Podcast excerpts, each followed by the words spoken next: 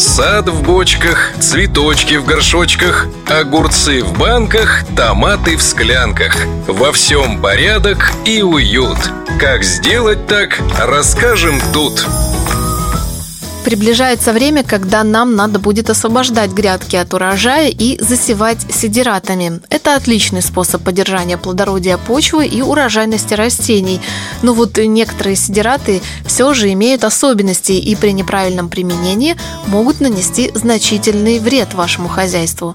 Какие и почему? Вот об этом сегодня в программе. Полезно знать.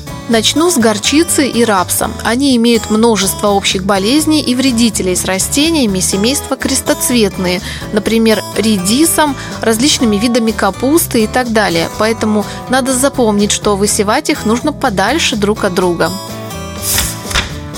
Второе растение, которое при неправильном применении с легкостью может погубить ваш урожай, это люпин. Это мощный сидерат с глубокой корневой системой. Но помните, что люпин как магнитом притягивает на участок такое опасное заболевание, как антракноз. Применять его тоже нужно с умом. А теперь переходим к советам. Хороший совет – при выборе сидератов нужно учитывать, сколько в следующем году вы будете высевать бобовых растений на своем участке, сколько площадей придется на крестоцветные овощи. В любом случае, если вы планируете на капусту или горох большие площади, то выбирайте те сидераты, которые не имеют общих болезней и вредителей с этими культурами. Это могут быть зерновые культуры – рожь, овес, а также гречиха и фацелия.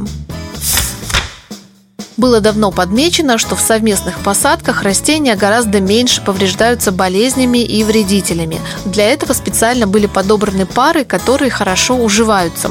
Например, отлично соседствуют друг с другом зерновые с бобовыми или крестоцветными культурами, то есть рожь с капустой или горохом, или горчица с горохом. Отличную пару составит вика с горчицей, люпин с горчицей, Такие комбинации хорошо скажутся на росте будущих овощных растений на участке.